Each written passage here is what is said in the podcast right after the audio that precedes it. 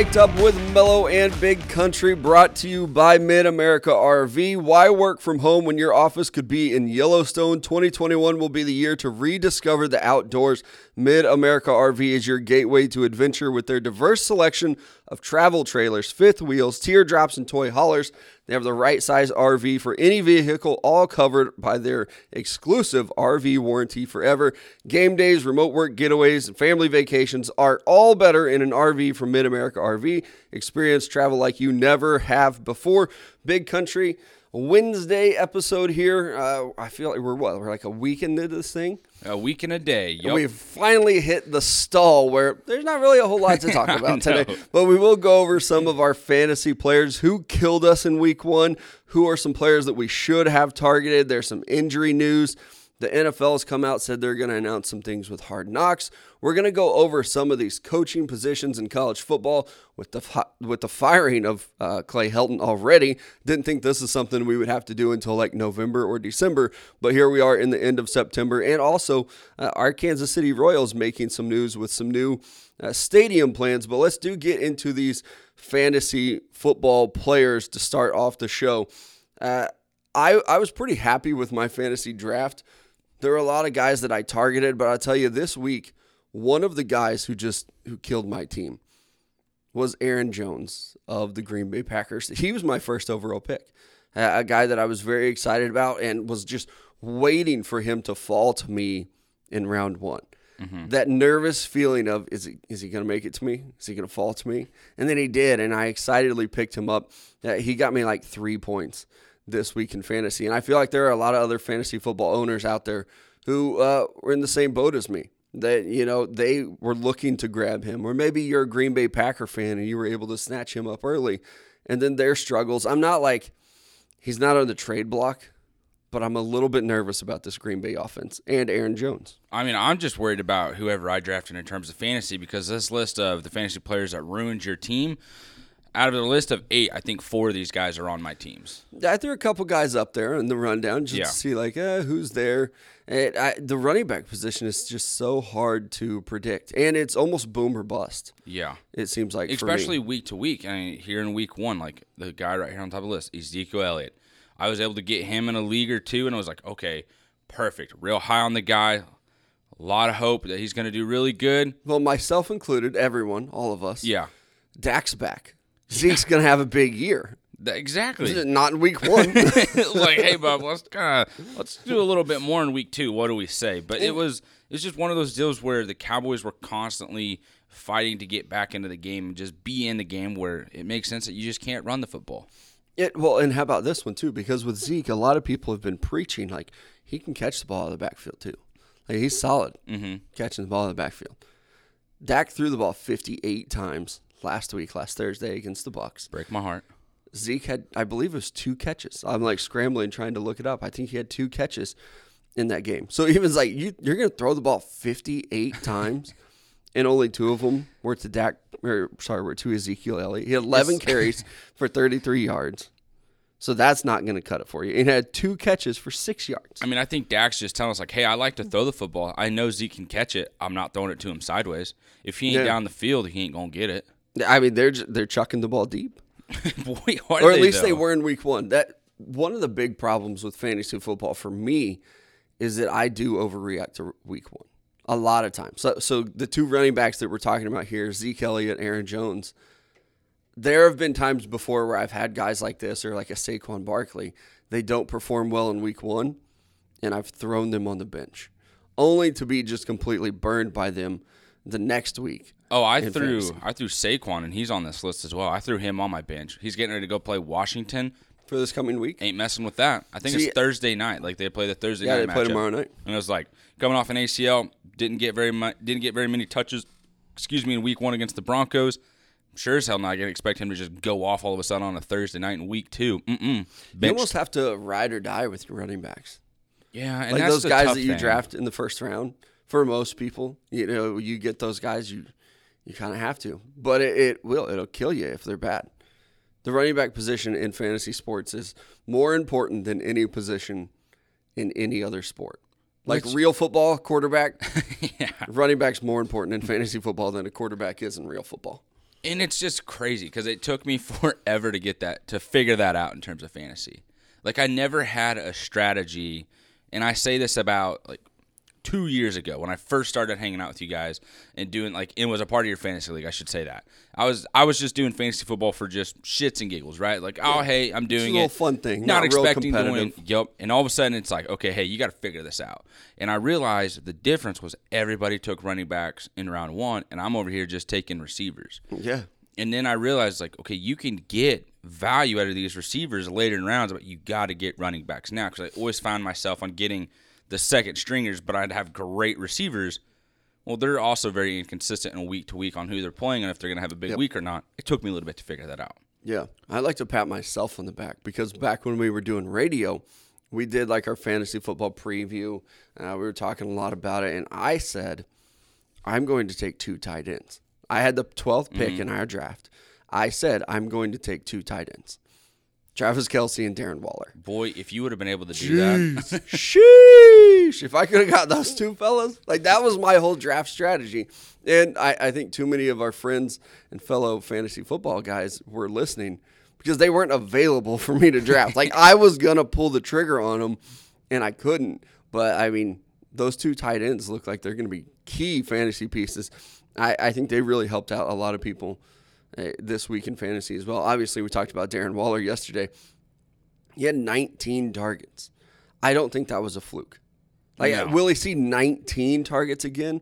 That's tough. But will he see, you know, 10, 12 every week? that's what I say, 12 or 13 up there. It's like, ah, he's going to see double digit targets every single week. Yeah, I think so too. And you know, he's got the catch radius to bring a lot of those in. It was week one. I think the Raiders still looked a little bit rough, but even with a guy like Darren Waller, you know he's going to eat. He's going to see a lot of catches. It's probably, I mean, it's probably too late for people to try to acquire him. But man, if I even had like a good receiver, and I could go out and get Darren Waller for him, I would. You can find that production at Yeah. receiver.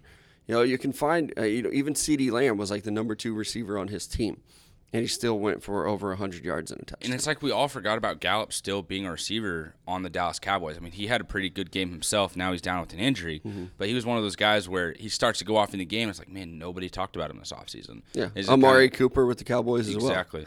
Uh, Huge game. Going back to the Raiders, though, I, I'm that's a team and an offense that I want to keep an eye on throughout the year, and I'm saying it here so I can make sure that I do so, and people can hold me honest to it. Because I think if Darren Waller is going to be getting that many targets like we expect, week in and week out, that is going to open up the offense for a Henry Ruggs, a Hunter Renfrow underneath, and then Bryan Edwards deep.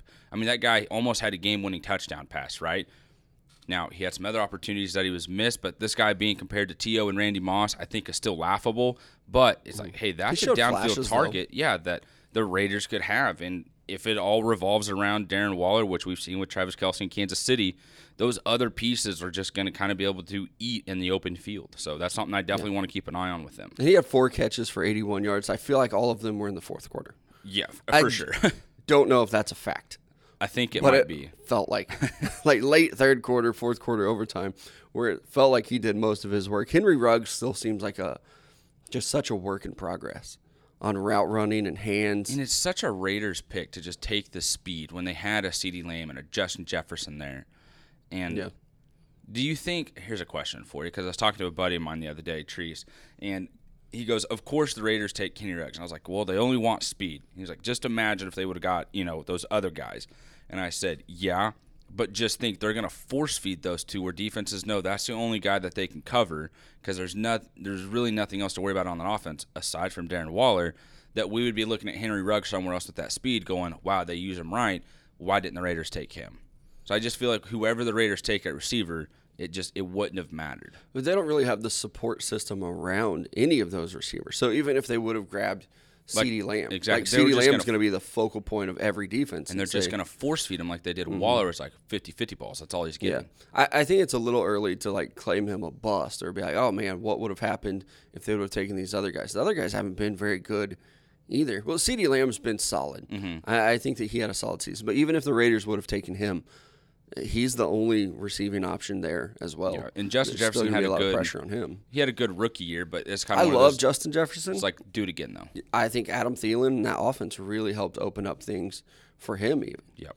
And, you know, I I think maybe it was on the podcast or when we were doing radio, we talked about how, you know, that offense, Thielen and Jefferson, Jefferson really opened up things for each other. It felt like as soon as you were focusing on one, the other one would have a huge game. You know, Adam Thielen like quietly had like 18 touchdown receptions last year. Mm-hmm. Like, I know that he didn't have like the yards and the catches and all that, but I mean, dude was still just lights out and had another big week uh, too. He's one of those guys that I put on the stars of the week. Uh, because he was like you drafted him, I know in our fantasy league, we're able to get him very late, and he had another really good week one performance. I, I got kind of laughed at. They're like, "You're taking Adam Thielen?" Mm-hmm. I was like, "Yeah, like, yeah, I think so." Yeah, but I mean, I think that he's another one of those guys that you probably at least keep an eye on. I, you could probably get him in a trade, uh, or maybe even next year. You know, just looking at these guys of, he kind of falls in the draft, but he's actually pretty damn good every year.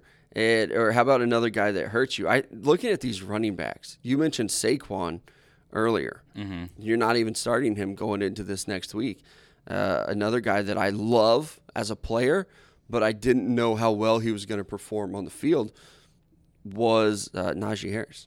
I mean, he played every offensive snap for the Steelers. If I Again, if I'm right, let me pat myself on the back here. I said I'm avoiding all Pittsburgh Steelers offensive players the running back position, I was right. Yeah, Najee went first round in a lot of drafts. This was the Clyde Edwards Helaire of this year. so far. And I know that because mm-hmm. I got burned with Clyde Edwards Helaire last year. Exactly. I bought into the hype and I was like, I'm not doing it this year. Yeah. So, I mean, it's so crazy. That's what makes fantasy football so fun. You know, even we have a pretty competitive league. We have a lot of guys who are really, like, really know what they're talking about but I've also seen leagues where like somebody auto drafted and it was very successful. Mm-hmm. Or you'll get those guys who, uh, you know, there are a couple in our league they really don't know what they're doing, but they'll draft like based with their heart.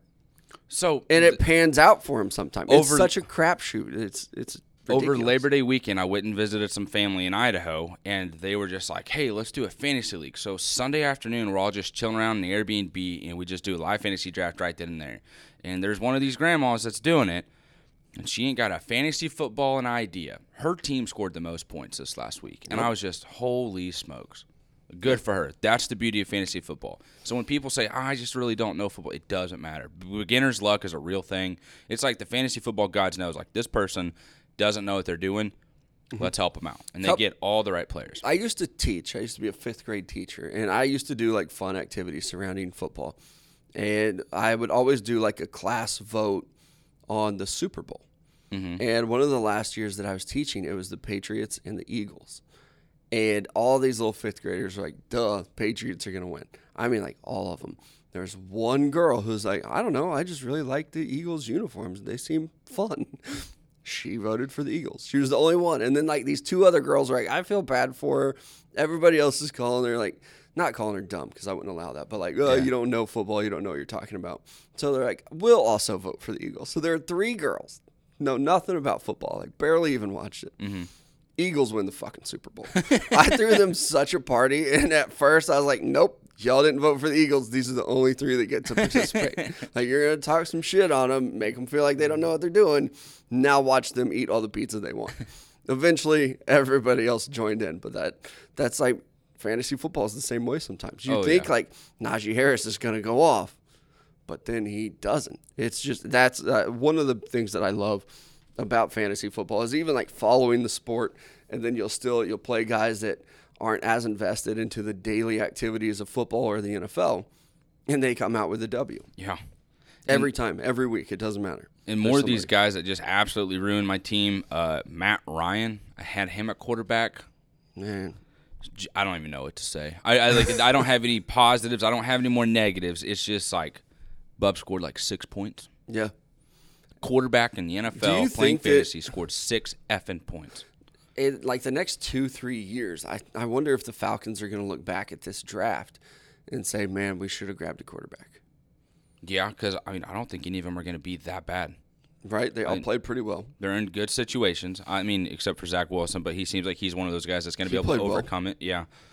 He looked better than Sam Darnold ever did there. And again, I think it's because he's finally got some talent around him. Not going to take that yeah. away from Sam. Corey Davis but, was another guy that balled out. Yeah. Uh, but I, I do wonder. With Matt Ryan, I'm not I'm not the biggest Matt Ryan fan. I think he's pretty average at best. Like he is the he's one of those guys where you have to argue is he one of the best bad quarterbacks or is he one of the worst good quarterbacks? Because he's right there He- on that line. He's just a nice little mediocre average. He's going to come in. He's going to do his job. Uh-huh. If you win, you win. If you lose, you lose. But neither of it's going to be because of what he did in the game. Yeah, and now I mean he's just he's getting older, to where I thought the Falcons probably should have seen what they could get for him. It moved on from him, but they didn't. They they stay pat and they select Kyle Pitts, who's very good. But then you let Julio Jones go. So like I don't know what's going on I don't- with Atlanta. I just don't know what they did. And this is one of those games I, I don't even want to go back and watch the game. I just kind of like want to dive into it a little more and like what the hell happened. Like maybe just go Right. watch some clips of the game from their their beat writers. You know, I heard a little. I don't remember who it was. I heard somebody talking about this game. I think it was on the radio when we were headed home from Kansas City. But they were talking about the Falcons. and You know, like it's their first year head coach. Uh, there's probably going to have to be, you know, a little bit of a learning curve there, figuring it all out, figuring out what to do with Matt Ryan. And I wanted to jump through my radio and just scream, "This is also Nick Sirianni's first year." Like the guy we were all laughing at and poking fun at over like, uh, press conferences. Mm-hmm. The Eagles balled out. Jalen Hurts looked like an MVP candidate, and I'm not even kidding. Yeah. But everybody like they'll make excuses for the Falcons. I feel like all the time. But Why know, is that? Because that you're exactly right. I and I've been guilty of it too. a lot of people feel bad because they got their ass kicked in the Super Bowl. Like a lot of people were rooting for the Falcons. glass shattering moment for a lot of mm-hmm. people probably listening. Oh my God, you're Yeah, right. but I, they were because the Patriots are the villain. So I bet you know sixty percent of people at least were rooting for the Falcons. And then you know they get up, everybody thinks they're going to win the Super Bowl, everybody's happy, and then the Patriots come back, beat them after the twenty-eight three comeback. So I, I don't know if like a lot of people just have that stuck in their mind of like, oh, we were rooting for them, we still like them, whatever the deal is. But like excuses get made for them. Like they drafted Kyle Pitts and everybody praised it because it was like, oh, Julio Jones, Kyle Pitts, Calvin Ridley, Matt Ryan still. Psych, Julio's gone. Our offense isn't good. We don't have any running backs whatsoever. So I don't know. I don't want to be like a Falcons hater, but I am also, I've been very low on the Falcons for years since the Super Bowl. Mm-hmm. Usually right. Have you seen that picture of Mike Davis going around of him just standing at the podium looking like super sad? No, the only one I see is Matt Ryan laying on the turf. that is face down. hilarious. Such a Oh man. just bad look for my man. But that's that's the one that I see, and I haven't went back and watched this game either. But I, I should because I want to see Jalen Hurts. Like I know that he played well. I've heard other people that I trust talk about how he's played. I've seen the clips on Box score looking at 27 for 35, 264 yards and three touchdowns. Uh, they made the right decision on moving on from quarterback. Yep. Yeah, and him mobile. dabbing up uh, Sirianni. I don't know if you saw their little handshake. There was a moment. I think it was Sirianni. He runs over to the sideline. They got like this handshake. I was like, if you're head coach and your starting quarterback have a handshake, it's over for everybody else. Like you're literally you're screwed. It, you know, one thing that I do is like once people start to turn on a guy, like at first I'm like, why the hell are you hiring Nick Sirianni?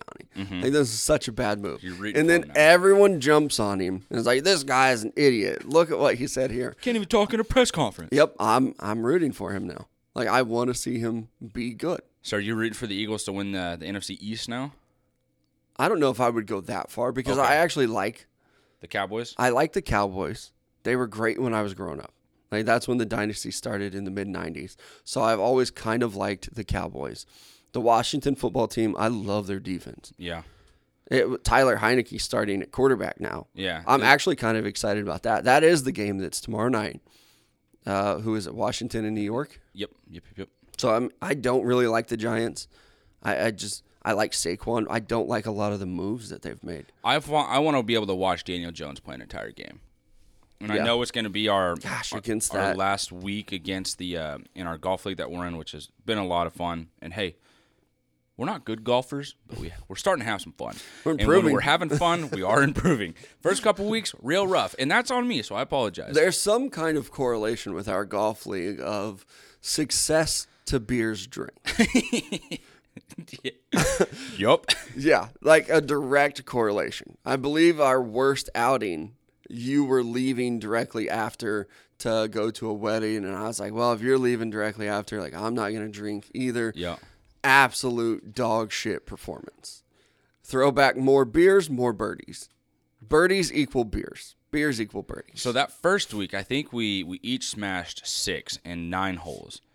That was our worst week. We shot eleven over in it wasn't nine good. holes. It wasn't in a two man scramble. Second week, hey, let's just have four. we shot eight over. That week that I left, we shot six over. And then last week, we just had a nice three.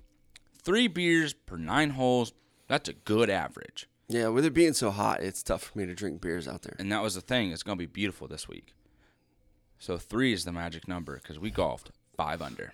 No, no, no, no, no. Five over. Yeah, we could never. this week, I'm just going to tell you right now, and if they're listening, they're listening. If not, I'm putting a birdie on every single hole. They're- We're going to walk in there and be like, what the hell happened? I don't know. I was hitting the piss out of the ball today, though, Rob. It's nice out here. That's what happened. But uh, Big Country and I are in a golf league that we've been playing every Thursday night.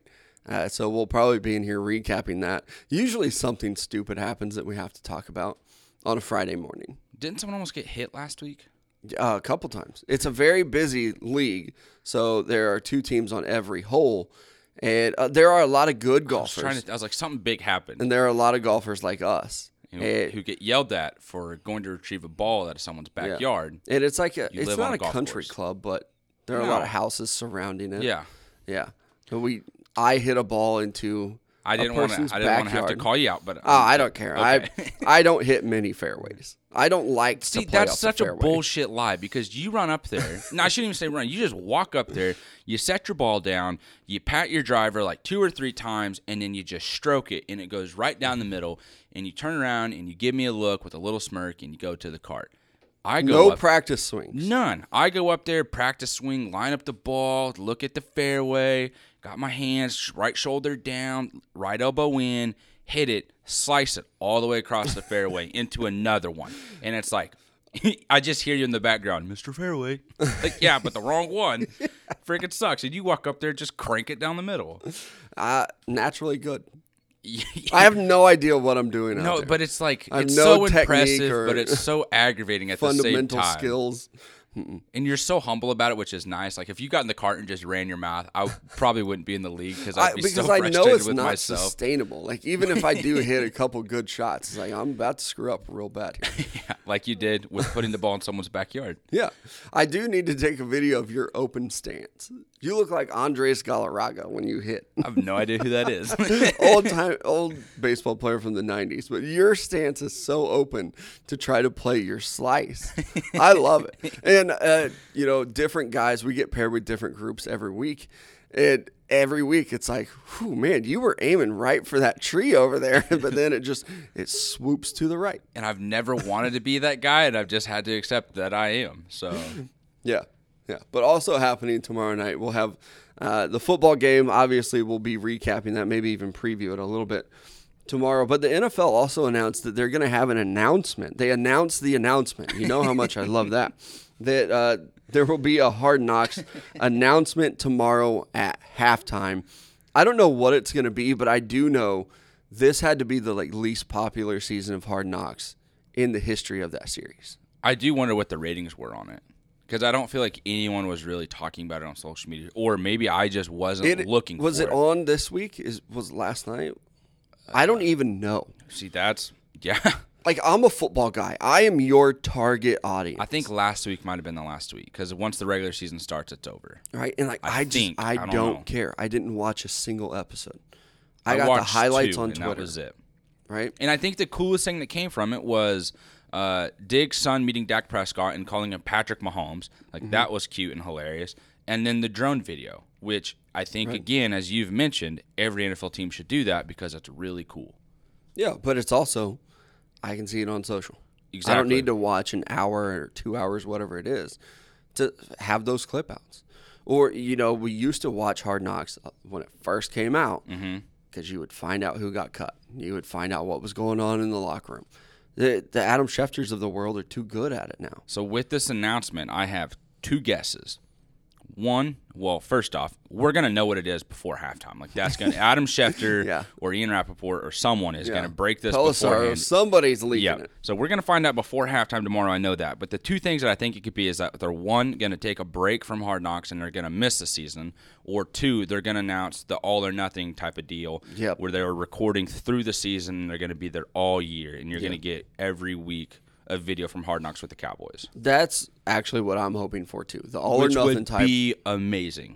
Mhm. E- Yeah, even if you, I mean, stick with the Cowboys. Because like And just all or keep doing it. nothing, you wait till the season's over. With Hard Knocks, if you do it every week while the season's going on, which this is something the Chiefs have been doing with their series called the franchise. Yeah, Last time I- they the did Colts it, have one. yep. Last time the Chiefs did that, they won a Super Bowl. So fingers crossed that happens again. So Yeah, I'm definitely here for that one. It, with Hard Knocks, it's so weird because you'll see something happen that week, and then you have to wait until almost uh, the next week to figure out what really went on Mm-hmm. on the show. But I do think if they continued the all or nothing style, where they follow a team throughout the entire season. So say they stick with the Cowboys, and you followed them for week one, Mm-hmm. and then you put that stuff out the next Tuesday. Like we just had week one. If you had a Hard Knocks episode come out last night that took you the week of practice, the football game on a Sunday, yep. and then put it out on like a Tuesday or Wednesday night, yeah, I'm watching it. Oh, I don't yeah. care if it's my favorite team or not. You can put the, 100%. you know, the Jets, the Texans, anybody out there. I'm probably tuning in to see that game week preparation. And make it like a full hour and a half. I know that's gonna suck for someone to go through all those videos and edit it and Yeah, the Yeah, it'd voiceover be a and quick stuff. turnaround, so that'd be but tough. hey, it's gonna be worth it in terms of revenue because everyone's gonna be signing up for that. Yep. Uh, We don't need somebody super famous like Jon Hamm doing the voiceovers. No, but man, he's pretty good at it. He is really good at it, but I, he's probably not going to be available to just sit down on a Monday and recap everything or whatever. What But- else is he freaking doing? For the right price, I'll come do it. Exactly. Uh, the price would be like twenty bucks. Like just shoot me a text. hey, bub, come on. Up. But I, I do hope that that is the announcement too, because I'm done with the preseason stuff. I didn't watch a second of it. It was the Dallas Cowboys. No matter what you think about the Dallas Cowboys, they're one of the most popular teams in the league. Like top five, it's not debatable. I mean, Dak didn't play last year. Well, he missed a huge chunk of the season due to his injury. Still one of the highest paid players in the NFL, Mm-hmm. according to the Forbes list. It was like this dude, and you could tell even when he was doing commercials that there's like, hey, ankle's pretty messed up. We'll just keep it out of the shot. So we'll have you sit on this concrete retaining wall, one foot up, the other foot just hanging off, and do a commercial over what mattress helps you get the best sleep at night. yeah. Well, there's a hundred mil. I they've got the big names. They've got the brand, Jerry Jones. Yeah, everybody should have been tuning in to see Hard Knocks. Segment number two of the show brought to you by Gunspot. We had Mike Winkle on yesterday talking about everything that you can get from Gunspot. Go check them out at gunspot.com. Uh, I know our guy Matt bought his gun through Gunspot. And if you're not a local listener, no problem. Just go to gunspot.com. You can check out some of their auctions that they have. The reserve auctions, sometimes they'll put a price tag on things, and that reserve has to be met. But they do have a lot of no reserve auctions too. I was scrolling through their website yesterday when Mike was on with us, and there were some that were on there for like 10 bucks. Like you Seriously. go place a bid in like 10 bucks. You could win. Uh, it's something that you have to monitor, but definitely go check them out at gunspot.com. And if you have a gun and you want some ammo, guess what? They got it there too. Next up, Miners on Monroe, located in Pittsburgh, Kansas. If you're not in the area, no worries. You can visit them at minersandmonroe.com and then get whatever you want in terms of any style. You need apothecary goods, they got it. You want some tattoo balm to help make your tattoos pop a little more and look good, make them look brand spanking new. They got it for you. They got you taken care of with some retro hats, shirts. They got suit coats, just anything and everything that you want in terms of clothes and style. And you need to up your style. Miners of Monroe has you covered, and then you can use code MICED10 for 10% off at checkout. Yep, it's almost fall. Bringing in those fall Hey, brands. I know they got some flannels, and I was able to get one last year when fall ended. Uh, so I can't wait to rock that. Or just yeah, rock that puppy. Yeah. this fall. And Basic think it's football looking- guy, excited about flannels, excited about chili. I mean, if I can wear a flannel and shorts and like, yeah. Flannel and shorts is an interesting combo. Well, it's kind of like a, a flannel like coat. It's not like a, a thick coat. So It's now we're going a coat and little shorts. jacket. It's like a flannel jacket. I'm Yeah, lost. it's like so. I'm not zipping it up. You just keep it open. so you're wearing a coat, but also It's not a coat. It's a jacket. You I, I know. I know what I said, and I messed up. So I'm sorry. I'm a I'm a hoodie and shorts kind of guy. So I like that. But now I'm just now you can wear like a shirt underneath it, and you throw a little jacket. You walk out with some shorts, baseball cap on, And then these Nike I- Blazers I'm rocking. Do you know Legs not this? I have two Ooh, daughters. I about cramped up. oh shit! Sorry. I have two daughters. They are uh, almost nine and seven. They're pretty opinionated now, like, and they're growing more interested in clothing every day. Yeah. So even uh, my oldest daughter Maya, her birthday's in October, and it's like, what do you want to do for your birthday? What do you want this year? And she's like, I really just want to buy new clothes, but I don't want people to pick it out for me. I'm like, oh, okay. She's like, yeah, I, I'm just, I don't want to have like animals on my shirts anymore or cartoon characters. It's like she's growing out of the little girl Yeah. clothing. But even, you know, last year in the spring, I would try to rock like a hoodie and shorts. And my youngest daughter, Maddie, would be like, Are you really going to wear that outside?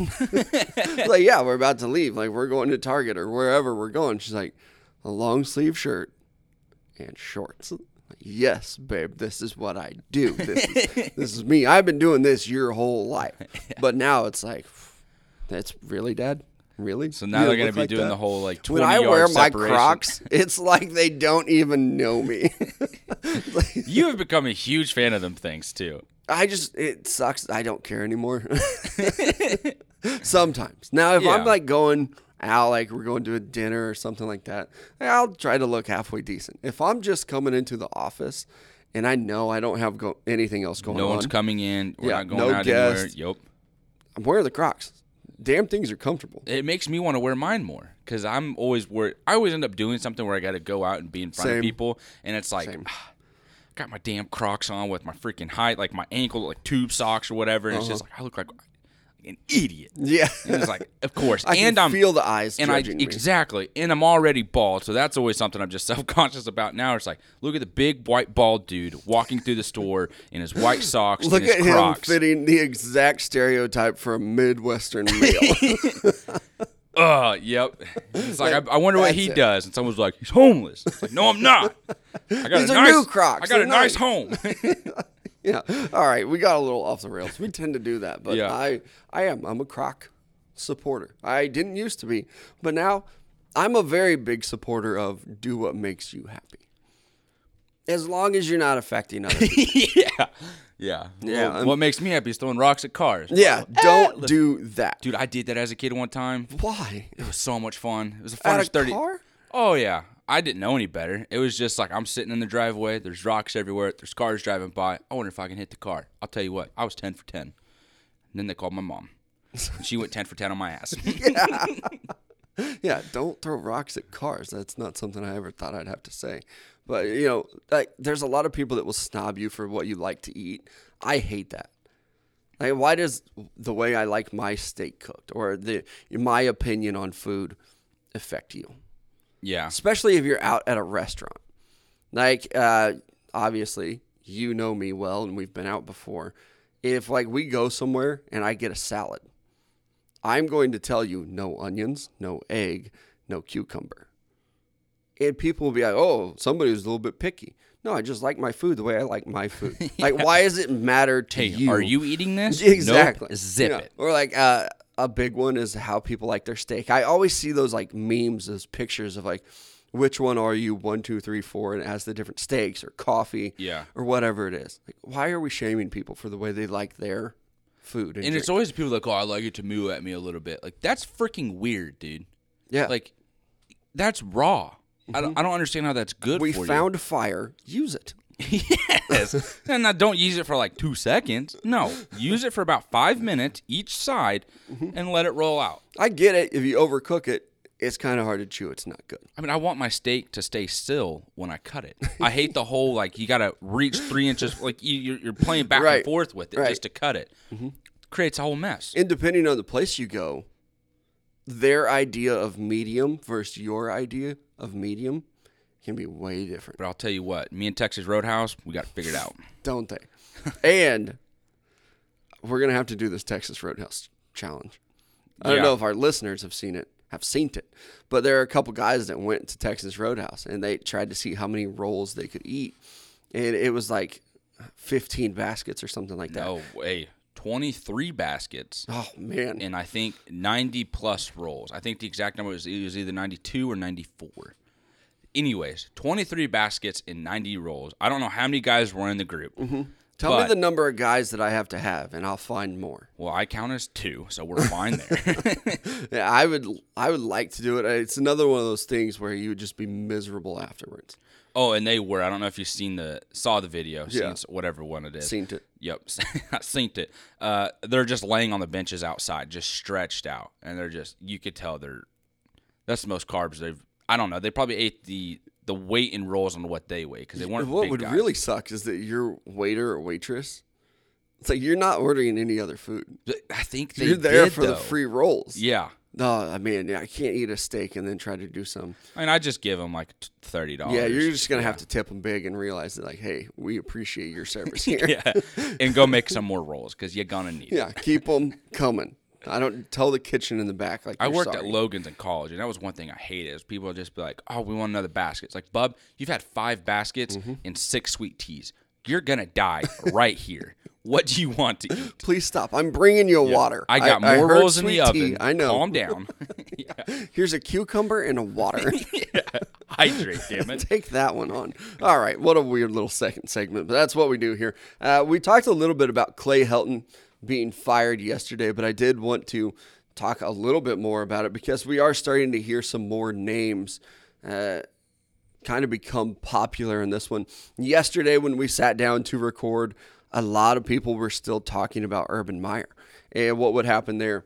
I, I think that his name has kind of lost some steam. It, it would just be such a terrible look if he left the Jaguars after one year. And I think a lot of people are kind of starting to question if he actually would do that, even if he is frustrated. Uh, some of the other names, uh, Chris Petersen was another one. Uh, he was at Boise, he was at Washington, and a lot of people that know him have said like he is not ready to get back into coaching. And the crazy thing with him is he's had opportunities to take that job. He could have had it before. I don't know that he wants that attention of being in LA, of being at that huge program like USC. Like he dominated at Boise State. Could have went almost anywhere he wanted. And when he eventually left, he just went to Washington. So I, I think that's another name that you could probably cross off the list. Matt Campbell at Iowa State is another popular one. He doesn't fit in at all in Southern California. so I don't know that he would be I mean, is that enticed to leave. Is that something they would want or maybe need? But I think he's a great coach. So I say that now, but I think the I remember watching a documentary on Pete Carroll, or at least some type of clip out on Sports Center when I was younger. And the way that Pete Carroll was able to have so much success is that he went to the really bad parts of LA or the parts in California and would have like a light code. Like he would pull up to a parking lot, they would flicker the lights a certain way, and then the recruit would come out and talk to them because it was such a dangerous area. They were like, we don't know what car's pulling up, and so like once that happened, I was like, okay, now we can interact and do the recruiting, and he was able to get a lot of like high talented players that way. that's I terrifying. don't. It one hundred percent is, but like Pete Carroll's the guy to do that. And so, Yeah. do you need another guy who's going to kind of go that route, or someone who's just like, hey, we got to completely reshape Mm-hmm. everything and get some true talent in here? And I'm not saying USC doesn't have that. It's you clearly just don't have enough of it. Right. Yeah. Or you you have some of it, but you're not getting the most Out out, of it. it. Yep. Like you're getting some of the highly recruited guys, but you're not pushing them and, and getting the most out of them like a Nick Saban does at Alabama. Like obviously their recruiting every year is exceptional, but also the growth that those players have during their time with that program is exceptional. Oh, I mean, they almost peak by the time they leave. E- exactly. You get to the NFL, year. and it's like, whew, okay, Yeah, well, it- we it's saw his best there. Some of the other names that have been mentioned actually kind of commented but didn't comment on the job, and that was Luke Fickell at Cincinnati and James Franklin at Penn State. And I did hear uh, this morning listening to the Dan Patrick show, he said he has a source that has confirmed that James Franklin from Penn State is interested in that USC job. So like that is something to monitor. And both these coaches have come out. They were kind of asked about it in press conferences, and they gave the the typical you, you know comment that you would. I'm not worried about any of that right now. I'm not talking to anybody right now. Yeah, no shit. Your agent is. Like, that's why you hire them. They are putting out the feelers. They are the ones that send in the text message or making the phone call to be like, "Yo, you serious?" Because like we're reading my name, my guy's name. What's your Yeah. What's your offer? What are we What are we talking about here? And I do think that James Franklin and Luke Fickell would be really good hires for USC. They both built good programs. And with James Franklin, he's already done it at a big time program. Yeah. Like Luke Fickell has done it at Cincinnati. Do taking that next step and doing it at a big program might be difficult, but James Franklin has proven he can do that. But you might have to pay him a lot of money. He was just dealing with some controversy at Penn State, wasn't he, a couple years ago? Yeah, there's that hazing scandal. Yeah. Do you think we're completely over and past that for him to kind of make that jump to USC, or is it going to be one of those deals where it gets real? I shouldn't say political, but in terms of just why the hell are we hiring this guy? Yeah, I actually I think you're right. That is something that at USC they might look back at and say, nope, that's not a guy. Yeah. because uh, there was the Urban Meyer interest a couple of years ago after they had had after they fired Sark. Yeah. because I mean he was an alcoholic, and they didn't want to bring in Urban Meyer because he had been surrounded by some controversy as well. the whole receiver coach and mm-hmm. yeah, Yeah, so Herman, I mean yeah. that's another thing that USC is going to look at. You know, Mario Cristobal at Oregon is another name that's been floated out there. I saw David Shaw's name floated out there that this would be morning. hilarious. Be like, hey, we know you just kicked our ass. How about you come be our coach? Mm-hmm. Yeah, why don't you stop doing that? like, hey, you actually really impressed us with your performance last week. You just want to come Yeah. do that here? You didn't know it, but that was actually part of the interview process. we were looking. That was yeah, that was actually the the final interview. So Yeah. jobs yours if you want it, bub. and honestly, like, I think it's a good fit.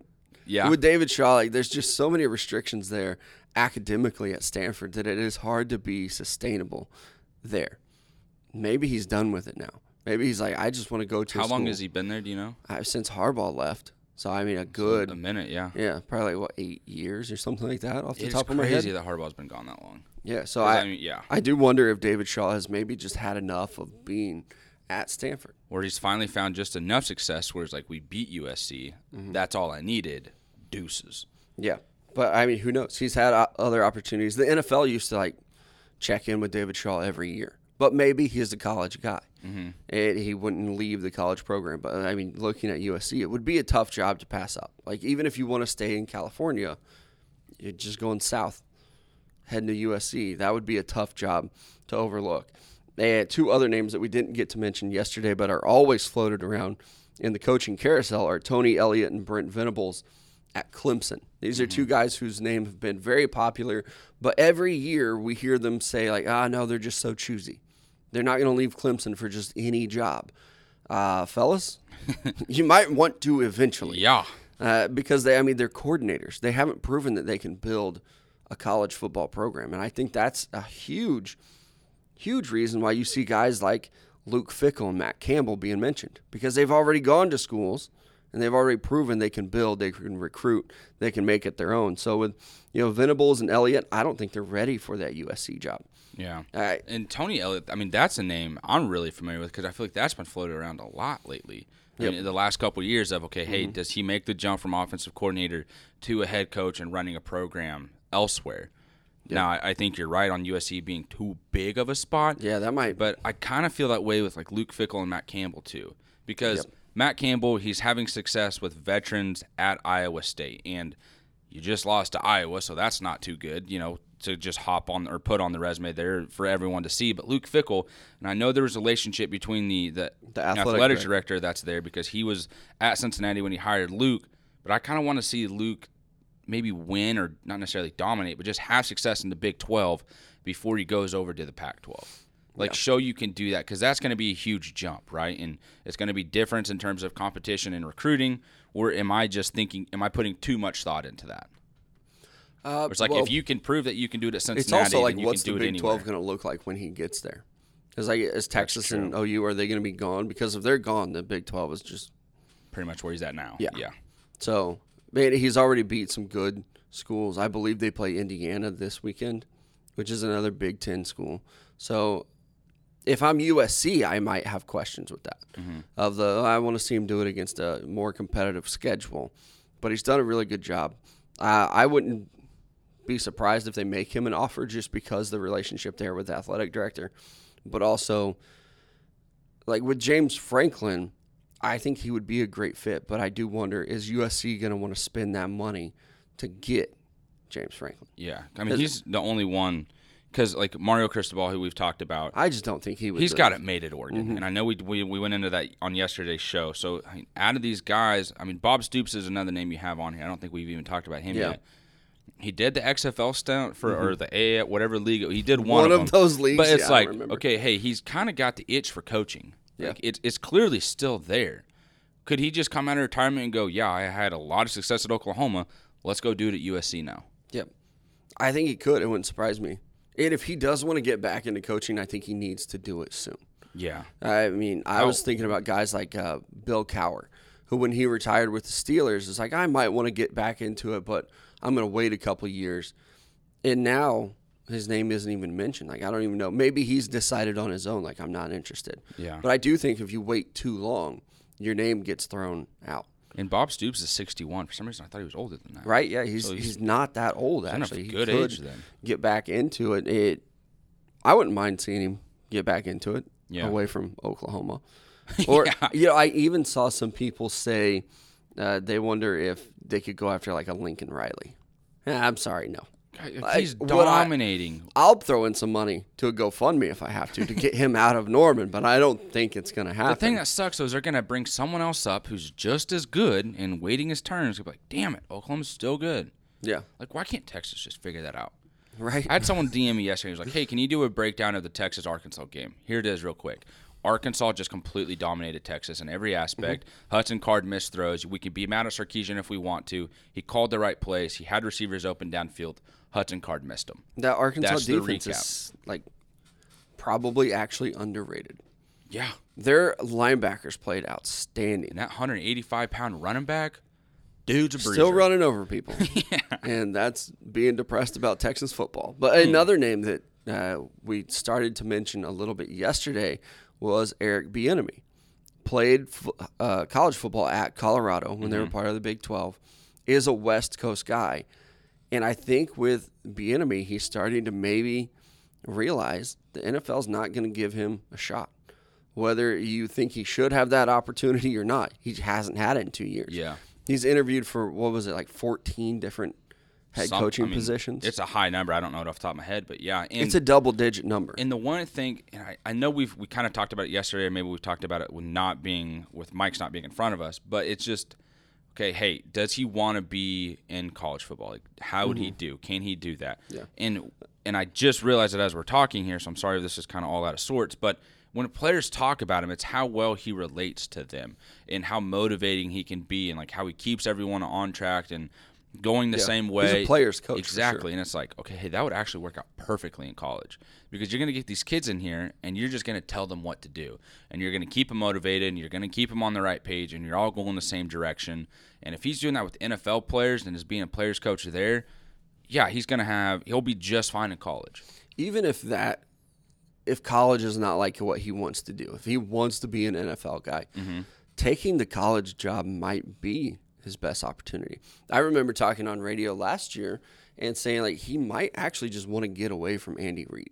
Yeah. and prove like, hey, I can go do my own thing. I'm not just sitting here getting the credit for what Andy Reid is doing. Yep. So maybe going and taking a college job with the future of like, yeah, I still want to get back into the NFL. It might be the right path for him because I- I, don't know. I he won't go somewhere else and be an offensive coordinator. Yeah, and I don't remember who who reported it, but it was just out there on Twitter. It was just a couple years ago. He was asked about interest in coaching in college football, and this is Eric Bieniemy that I'm talking about. And it was like USC was the only job that he really showed any type of interest in if it ever became available. Well, Yeah. Mm-hmm. now it is. The thing is, and I, I believe I saw you ask this: is when does he accept this job? Like when would he go about making that transition or interviewing for it? Because you still got to go through a whole recruiting season this year.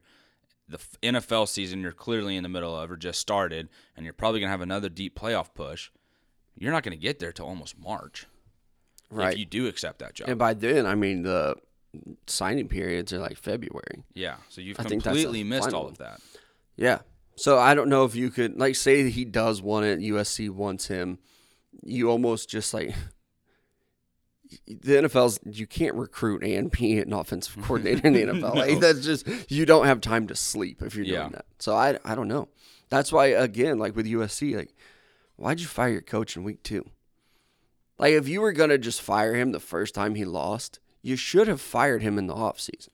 Yeah, You, you uh, know, because they were. I mean, I, th- I think we heard on Dan Patrick this morning. It was like they were 17 point favorites to win that game. yeah, they sh- they, they- definitely should have won. and absolutely got plummeted. Mm-hmm. Like Stanford came in and was like, "Who's your daddy? We your daddy," Mm-hmm. and it's just not a good look. But still, that's such a good point. Is if you're gonna fire him, why do it now when there's so much season left? Because even the conversations that he had started with recruits, those are gone now. Yeah. Like everything that he's built up the last couple years, maybe there's a recruit where it's like, okay, hey, we're just waiting on the kid to get to his senior year. Here it is. Still battling if he's going to commit or not. Coach gone. or those guys that are committed. Mm-hmm. You're going to see a lot of you know those little Twitter, Instagram posts where it's uh, "Thank you USC, fight on," but I'm reopening my recruitment. Yep. You see it all the time, especially when coaches get fired, and I don't blame those kids at all. And one thing that USC is going to have to face is that UCLA looks really good, Boy, and like Chip Kelly might have figured it out. right? So I mean, just a tough situation to fire a guy in week two. Even if you know you're going to fire him, I think you got to keep him around for a while. Like wait till he loses a big game in November. But even then, it's just uh, I don't know because I don't know their schedule off the top of my head. Just pretty either. much USC's put themselves in a really tough spot. They they definitely have, and a lot of people have been talking about like what are the best jobs in college football because I, I mean everybody's been talking about this USC job, and a lot of the comments are like, man, this is one of the top five jobs in the country. Like everybody's going to be trying to get this job, and it had me thinking like, what are the top five jobs in college football? So what we're going to do is we're going to draft them and figure out who we think the top five teams are in college football. I have a list going of just like 15 schools that I think probably belong. But big country, I'm going to give you the first pick in this little oh, college Oh, football shit. dream job draft of what job you would like to have. And now we're drafting on this, not like, yeah, I want to be Nick Saban at Alabama. No shit, everyone does. Yeah. But like if you were a college football head coach, you can have any job that you wanted right now. Everybody retires. You're the next hot thing. What job would you want most of all? Yeah, in the schools that we have listed LSU, OU, Alabama, Texas, USC, Georgia, Oregon, Clemson, Ohio State, Notre Dame, Florida, Michigan, Miami, and Penn State. If you choose a school that's not on this list, I'm just gonna go ahead and say you're wrong. Washington. what the fuck? yeah, why? Please elaborate. God, no. But you Uh, have the you have the first pick. In So this honestly, I would pick Notre Dame. one. Ooh. I uh, the tradition, the Golden Domes. I just I love it. Everything about it would be awesome. That stadium, plus the Moody, the the Moody, the movie Rudy. Uh, I definitely watched as a kid and loved it. So just it would have to be Notre Dame for me. Oh, Fighting Irish. I really thought that you might you might take Texas on that one, um, but I'm also proud of you for not, because I don't think it's the best job Yeah. in the country. Uh, I'm actually going to take the. I'm torn between two SEC schools. So I'm going to change the rules on this draft as we do it. It's a snake draft. Um, Dog. I'm going. I'm actually going to say the LSU job is the best one in the country, and one of the reasons I say that is because Coach O's not a good football coach. but man, they sport the hell They out of him. just won a national championship with him there. Like recruits don't even care anymore who the coach is. yeah. They've gone from Nick Saban to uh, Les Miles to N- Coach O. Doesn't matter. I, you know, all three of those guys won a national championship. The recruits pour in. Baton Rouge loves football. It's a great tailgate scene. Yup. The food is amazing. You get the night games. I mean, you Mm-hmm. get good matchups every single year. You're always competitive, and if you're the coach there, you're most likely winning a national championship. So that's Yeah, easy to recruit. You can dip into Texas. You can dip into Florida. Yep. Um, so I'm going to take LSU as my favorite that job. was going to be my next one. So Yeah, Cool for Glad I changing the rules. on that one. Uh, my next school that I was debating on taking is actually uh, the Georgia job. I, I said it before. I put it in the state of college football. I'm kind of a sucker for Georgia football. I, really like what they're doing there. Even Kirby Smart. When you look at my similar argument to LSU, they did it with Mark Richt, and they had they were successful. And so I bringing in another coach, you're kind of successful there almost no matter what you're doing. So I, I think that it's a great place to recruit. You're competing against that side of the SEC, not as tough as what like you know LSU, Alabama is going to have to face. So Yep. uh, for me, the Georgia Bulldogs going to be the second best spot. So I get the snake draft here now, two Yep. in a row. Let's go. Next up for me, it's actually going to be Michigan. I just I love that school. I have since I was little. I really don't know why. I Cold don't weather know, guy. I Big don't know the weather guy. correlation to it. Um, I think it's because my dad was a Michigan fan. I had a hoodie when I was a kid. and It was like my favorite hoodie. I love the giant M, the Wolverines, the helmets, and the big house. I just think that stadium, Mm-hmm. like that's a stadium I want to go to at some point. But it, it's Michigan's next up for me. After that, um, I'm, I'm gonna have to go Bama. I think the tradition that they have here, if you're winning and you're good at football at Alabama, you're a god, and like you're, I shouldn't say that, you're royalty. Like the the way you're gonna be you had it right treated the first time. is just top notch. And If you went there, to Tuscaloosa and you gave people one pick and you said Jesus or Nick Saban, they're thinking about it. I don't care how religious you are, you're thinking about it. Yeah. Jesus never won a national title. yeah, this guy's won a lot of them. So yeah, I, he is definitely God status in Alabama, Mm-hmm. but also like in the college football world. So I, I can't believe we put that many teams in front of Alabama. Yeah, I know. I kind of started to feel bad. It was one of those. It was like, you just pick Bama. Don't I be do- silly. With the Alabama job, and the reason why I didn't pick it with one of my first two is because it's going to be so hard to be the guy that replaces Nick Saban. One hundred percent. Like that. Whether you want to realize it or not, whoever does, that pressure is gonna be huge. Yeah, What's that? What's the old mythology deal where the guy holding up the world? That's what you're gonna be doing. Is that it? Yep. The more you know. Look at that. Look at me. You're up next. Look at me. Uh, next job for me is I would have to remove some of my bias. But the Oklahoma job is another one where you're almost on God status. And we've seen Bob Stoops do it. We're seeing Lincoln Riley do it now. There's no professional sports really in the area that are even competing with you. Uh, I mean, even being at the Chiefs game on Sunday, there were a lot of people there that were just rooting for the Browns because of Baker Mayfield. Yeah. It's like, ah, we don't really care about pro sports, but we're here to see Baker play. Yep. Uh, drove all the way from Norman or wherever. So I, I don't know that I could ever put on those colors or wear that logo on an article of clothing, but I can recognize that is a fantastic job. And if it did open up, even when Bob Stoops retired suddenly, they were quick to name Lincoln Riley the the head coach in waiting or the guy taking over. But I mean, so many people probably just started salivating over. I can take that job. Yeah. Like, are you kidding me? Like, I mean, the James Franklins of the world, the Matt Campbells, they wouldn't even think twice about jumping on that opportunity to take over at OU. And my next school, number four from my list, I'm going to take Ohio State. I I think the Big Ten is being dominated right now by Ohio State. I've always kind of liked them as well. I, I think that they recruit very well nationally, but also, you know, that battle with Michigan, dominating Michigan the way that they have. Uh, I've always kind of liked OU and, and have found myself even rooting for, or sorry, Ohio State in that rivalry with Michigan since Charles Woodson left Michigan. About 23 years, which is about how many years in a row they've been dominating that Yeah, no joke, dude. It's just ridiculous. But that is a good job getting to be at that Ohio State Michigan game a couple years ago. Granted, we didn't go in. We didn't need to because the way that they tailgate and get ready for that game is phenomenal. Mm-hmm. Uh, so next up for me, I'm actually going to take Texas here. You don't have to worry about the pressure at this point. It's like okay, whatever. Texas, you're going to have every bit of money that you want. You have the facilities, you have the recognition, you have the name and the brand. It's all there. Just gotta win, and that's a pretty damn hard thing to do right now. Yeah, but the resources are there to win too, like you mentioned, with the facilities, the recruiting, yeah, any kind of money that or support that you want. You've got big names like Matthew McConaughey, The Undertaker, Beyonce. That like, Beyonce. oh yeah, you can I can- Google and find Beyonce in Texas. Let me let me tell you, but you can go to the Google machine. You can type in Beyonce Texas, and you can find yourself a picture of her in a Texas Longhorn jersey. Pretty nice. You ain't wrong. Whew. Alrighty, let's go and end this episode. No, I'm just kidding. Uh, so next up for me, I'm actually gonna take USC, um, the first fair weather school I've picked. Never been to LA. Maybe if I have been, this would maybe move them up the rankings. But I feel like when USC is good, it college football is just so much better.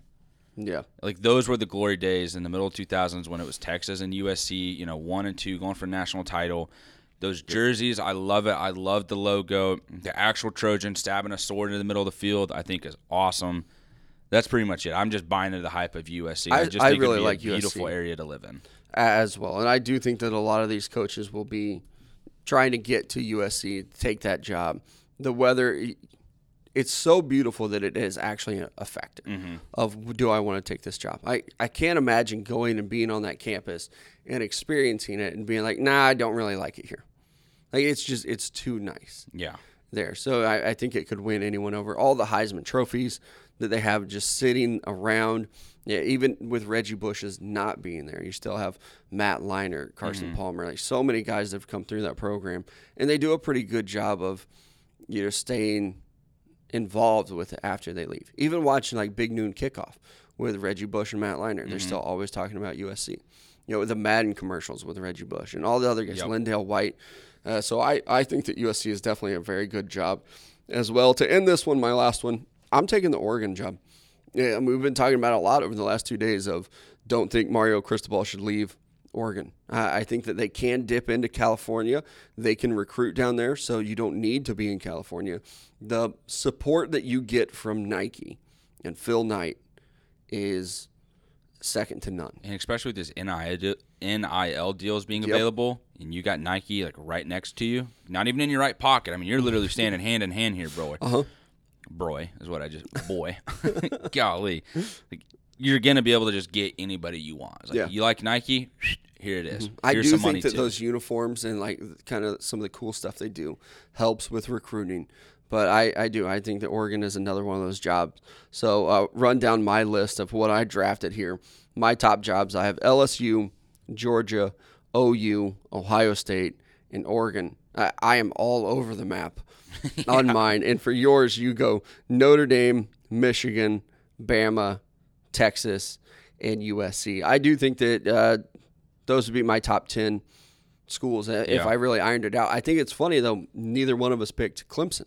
I just I feel like they're a new powerhouse. You know, Yep. they're like the new money. I was like, all right, well, let's see how long you're around.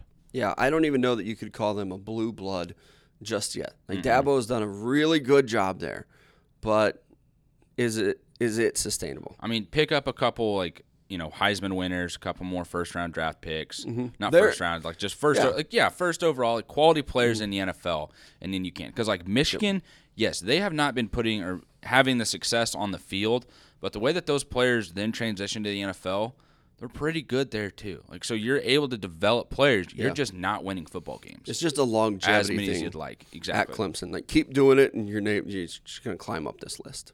Segment number three of the show brought to you by Club 609 right here in downtown Joplin, Missouri. A must visit location. If you are in Joplin, hop in there for their great happy hour, usually from 4 o'clock until 8 o'clock every weekday with their two for one drink specials, $2 draft pours, and on Saturdays, it's happy hour all day long, 11 a.m. until 8 p.m. It's my favorite bar in the world. Uh, probably if I had to rank my like destinations, it might be just honestly number two after my own house. You know, in some days, some days it's number one. You're not even lying either. Uh, Downtown Lube is going to be next. Uh, Downtown Lube right here on Main Street in Joplin. Mark Eder and the boys pride themselves on getting you in and out at the same on the same business day, and there's so much more than just tires and lube. Be sure to visit their website downtownlube.com to see their full list of services. Again, that's downtownlube.com.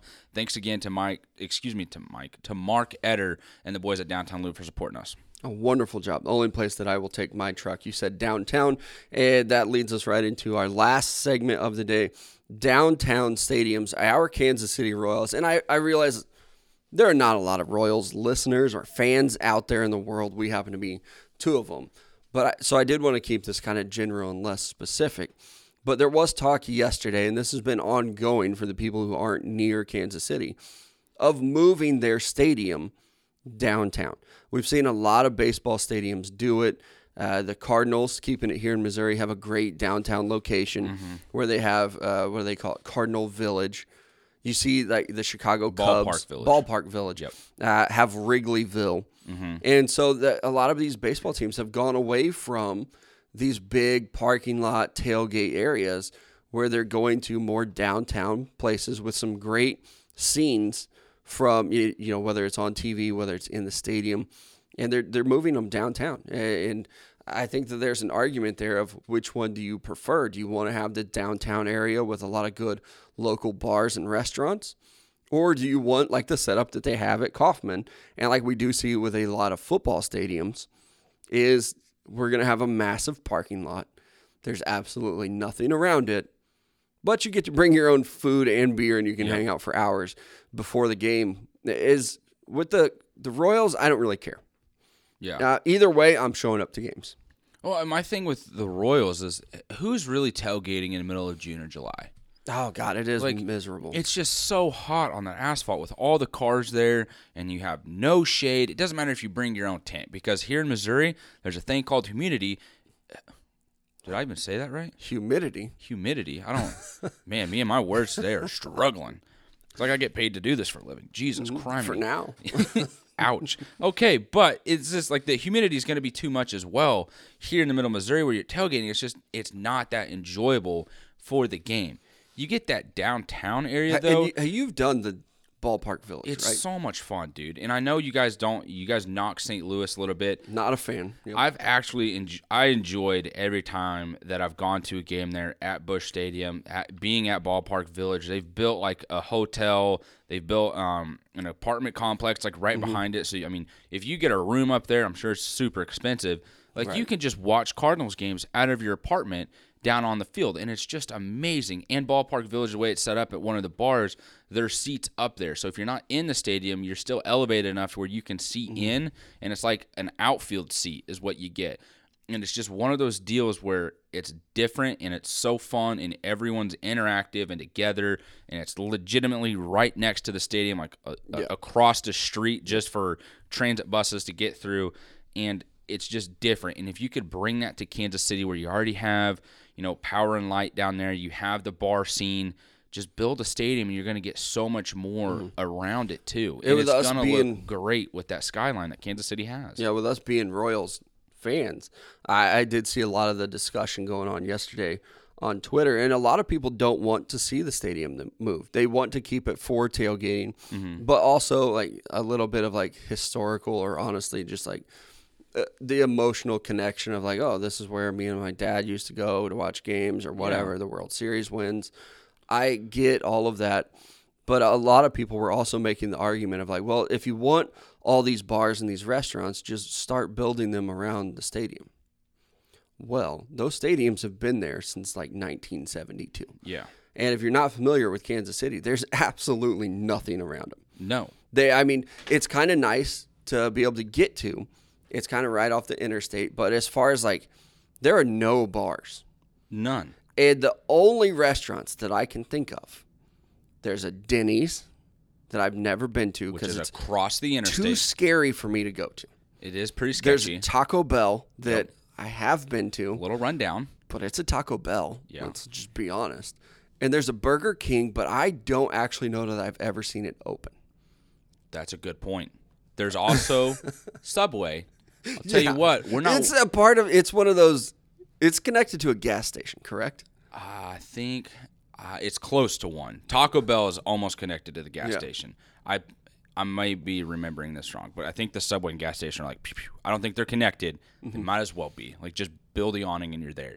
But like no one wants to eat fresh before a tailgate because you all know if you eat Subway, it clears you out, and you ain't gonna clear out one of those freaking Or yeah, like Taco potties. Bell or Denny's. Yeah. Like, what are you? What are we doing? You ain't here? risking that. Absolutely not. But like the downtown ballpark would just be amazing for Kansas City. They have, in my opinion, the road structure to make it happen because you can just cut off some roads because you got too many down there anyways. It's Mm-hmm. and they've already obnoxious. identified some spots where it'd be like this would be a good location. And if you can get it close to uh, one light and two light, which are the real tall like uh, apartment buildings there that you can live in, um, that would be neat because you already have the living situation where you can see down into the ballpark. You have power and light right there. And then Westport and the Plaza are just right down Main Street. Like everything would just come together Mm-hmm. for these baseball games. And uh, maybe you wouldn't have to have as big of a field either, so you can crank out more home runs. Like the fact that Salvador Perez Yeah. has over 43 right now Yep. is crazy Leads Kauffman. major leagues and RBIs too. Yeah, it's just insane. And you can still have the big crown video board. And if you have the connection to the old Kauffman with your parents, that's amazing. Mm-hmm. I don't I mean this as nicely as possible. You got pictures, you got the memories, Mm-hmm. buy some seats. Yeah, buy the seats when they tear it down. Yeah, and make space for the new Arrowhead. exactly. I- and put a dome on Arrowhead so you can hold the damn Super Bowl. Mm-hmm. I know that uh, Matt said it before, like you need the hotels, you can build those.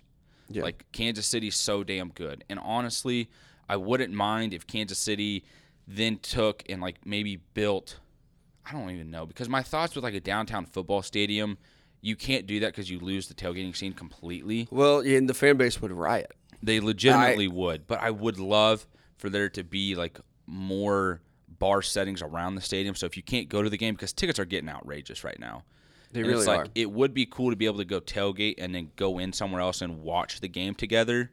You know what I mean? And you're still allowed to tailgate because the tailgate scene's like no other. It's just It's one of the best in the NFL. Yeah, like the guy, our guy Corey from the Draft Scout, who writes for Matt and with you as well. It's just he what his comments on Arrowhead just kind of solidified everything that I've ever thought of it. It was like this is different. Like Yep. you're not getting this in New England. He's a Patriots fan. He's like you're not getting any of this. Let's just keep adding to it though. Yeah, I do think one beautiful thing for us is that I, for me in the ballpark, the the Royals ballpark, if you want to move it downtown, like I don't care Mm-hmm. because I can still tailgate for a Chiefs game. Yeah. You can't move both of them though. I can't do that. No, I mean if you move one, tear it down, and then build a new Arrowhead, put a dome on it. There it is.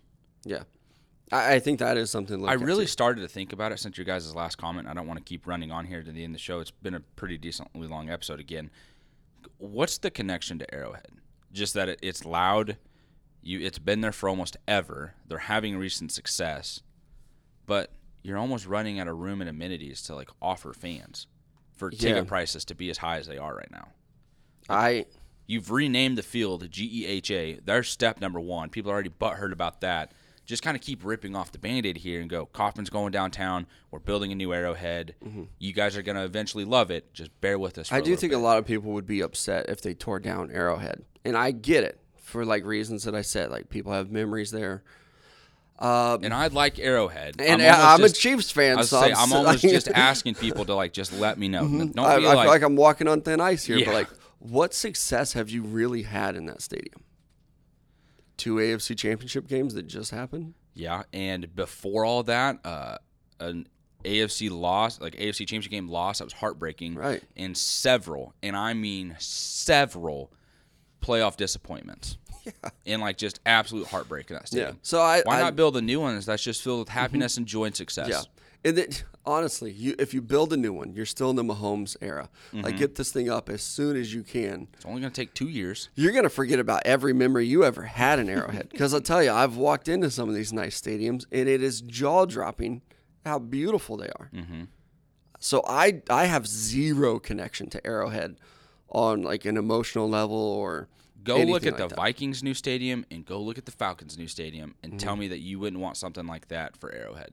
Right. Maybe it doesn't need to be the dome. If you still want the outside setting, I'm against that because I would love Kansas City to host the Super Bowl at some point because or hopefully even they're in um, it. You know, the noise is something that we always talk about with Arrowhead. You can build it to where it's louder. Mm-hmm. The Seahawks did it. Like Yeah. intentionally wanted their stadium to be loud and worked that into the architecture of it and the structure of the stadium. Yep. You can do that with Arrowhead too. And if you build a, and if you build the dome, it's gonna be even louder. Yeah, Uh, I'm all about building new stadiums, especially Arrowhead. Like I said, I have no ties to it or real strong connections there. Uh, I don't want to pay for it though. Mm-mm. I'm I exactly. if the great people of Kansas City or Buffalo decide, like, yep, take some of our taxes, we're good with that, we'll help fund the stadium. Dope. Uh, As a state, mm-mm. as a state, no. I live way too far away to enjoy that thing enough to want to have to pay for it. Yep. Especially when you're a multi billion dollar industry and can probably just build that motherfucker yourself. like hey NFL, you're making a lot. Mm-hmm. Throw some throw some cash their way. Yeah. Build it your damn self because you're gonna be seeing all the revenue from it. Exactly. But all right, that's it for us today, Mellow and Big Country. Going to be back with you tomorrow. Don't forget about that Manscaped 20 trimmer. It, it's getting cool outside, but it's still time to take care of your business. Want to trim that up, want to keep it nice. Holidays are right around the corner. Yeah. I like to um I like to trim different designs. it's football season right now. It looks like a football. But it's How many also laces like you got in there? I've been busy, so like it's start maybe need to touch that up a little bit. But use mic'd up twenty for that twenty percent discount code off Manscaped.